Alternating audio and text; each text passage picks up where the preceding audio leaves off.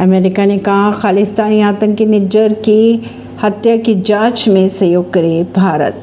White house के राष्ट्रीय सुरक्षा प्रवक्ता जॉन करबी ने भारत से कनाडा में खालिस्तानी आतंकवादी हरदीप सिंह निज्जर की हत्या की जांच में सहयोग करने के लिए कहा है। दरअसल कैनेडियन पीएम जस्टिन टूडो ने कहा है कि निज्जर की हत्या में भारत सरकार के एजेंटों का हाथ हो सकता है। हालांकि भारत ने इन आरोपों को सिरे से खारिज कर दिया। नई दिल्ली से।